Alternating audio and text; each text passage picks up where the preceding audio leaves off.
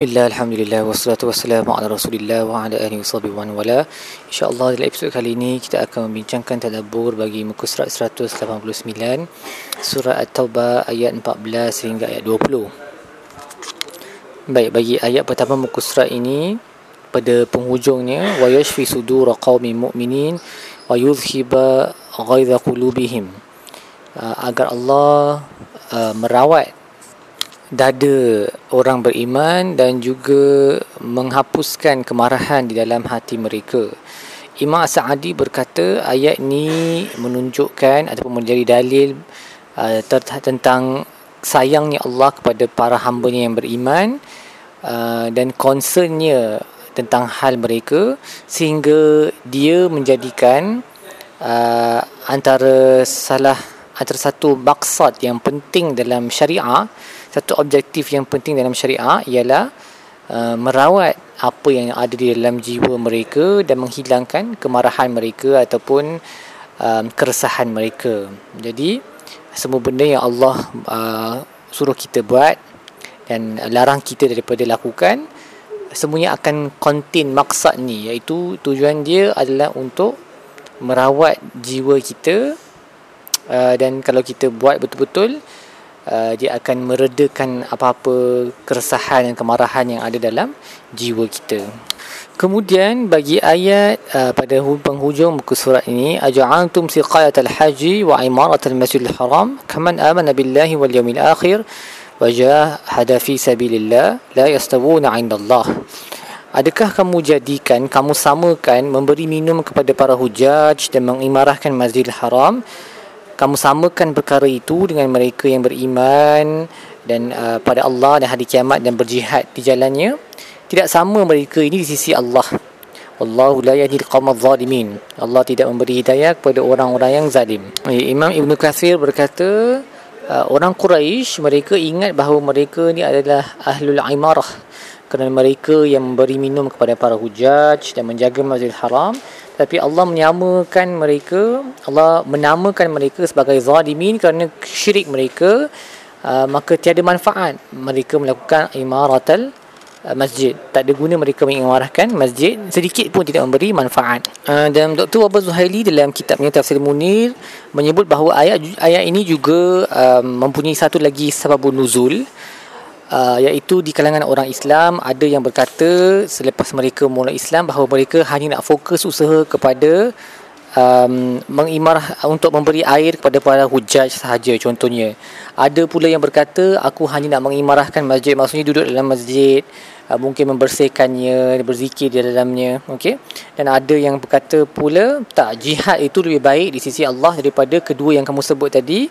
Dan mereka bertanya kepada Nabi tentang pilihan-pilihan mereka ini. Dan Allah menurunkan ayat ni dan menunjukkan bahawa mengimarahkan masjid ni dia tak sama darjat dengan berjihad. Berjihad itu jauh lagi tinggi ganjarannya dan keridaan yang diraih daripada Allah SWT, kerana jihad itu melibatkan seorang itu terpaksa membelanjakan hartanya dan nyawanya demi meninggikan kalimah Allah. Jadi walaupun siqayatul hajj memberi minum kepada para hujaj dan mengimarahkan masjid, dan bukan sebarang masjid, Masjidil Haram, walaupun dua perkara ni banyak pahalanya, tetapi jihad tu lebih afdal dan lebih tinggi darjatnya. Jadi benda ni juga mengajar kita tentang kepentingan meletakkan prioriti pada usaha kita untuk mengislahkan komuniti, dan tidak sahaja menghabiskan seluruh masa untuk duduk di dalam masjid. Okay? Walaupun benda tu bagus, tetapi ada benda-benda yang lebih penting yang kita kena buat di luar sana, khususnya kalau dia melibatkan meninggikan kalimah Allah.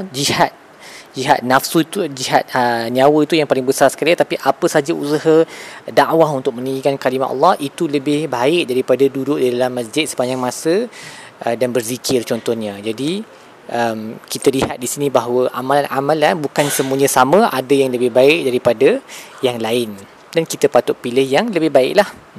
Baik, apa yang kita belajar daripada muka surat ini? Yang pertama, ingatlah bahawa semestinya kita akan diuji oleh Allah agar Allah dapat menjelaskan kepada orang di sekeliling sama ada, dan juga menjelaskan berdiri kita sendiri sama ada kita ni betul-betul sadiq, benar di dalam iman kita, seperti mana Allah sebut, am hasibatum an tutraku walamma ya'lamillahu allazina jahadu minkum. Adakah kamu rasa kamu akan dibiarkan begitu sahaja sedangkan Allah belum lagi menzahirkan ilmunya di dalam alam wujud antara mereka yang berjihad dengan mereka yang tidak berjihad. Okey. Jadi apabila Allah uji kita, barulah akan nampak. Allah memang dah tahulah benda tu, tapi untuk kita sendiri nampak dan orang yang nampak sama ada kita ni betul-betul beriman ataupun tidak, Allah akan kenakan ujian pada kita. Jadi kita kena bersedialah pada setiap masa. Seterusnya kita juga belajar bahawa amalan yang soleh dia tidak memberi sebarang manfaat tanpa wujudnya tauhid yang ikhlas. Seperti mana orang Quraisy yang memberi minum kepada para hujaj dan juga mengimarahkan Masjidil Haram, dua ibadat yang sangat besar tetapi tak ada langsung manfaat dia kalau tidak ada tauhid kepada Allah.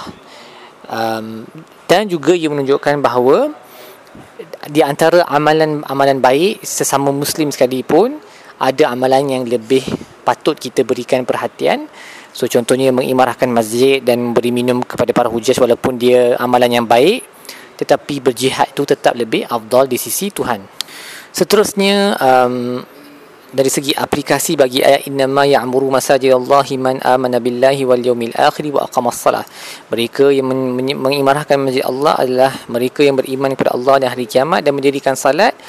Untuk mengaplikasikan ayat ni, menghayati ayat ni, sama-samalah kita duduklah di masjid lama sedikit kalau tiada urusan yang lebih penting, sebelum salat ataupun selepasnya sambil berzikir, ataupun contohnya antara maghrib dan isyak, kerana ini adalah sebahagian mengimarahkan masjid.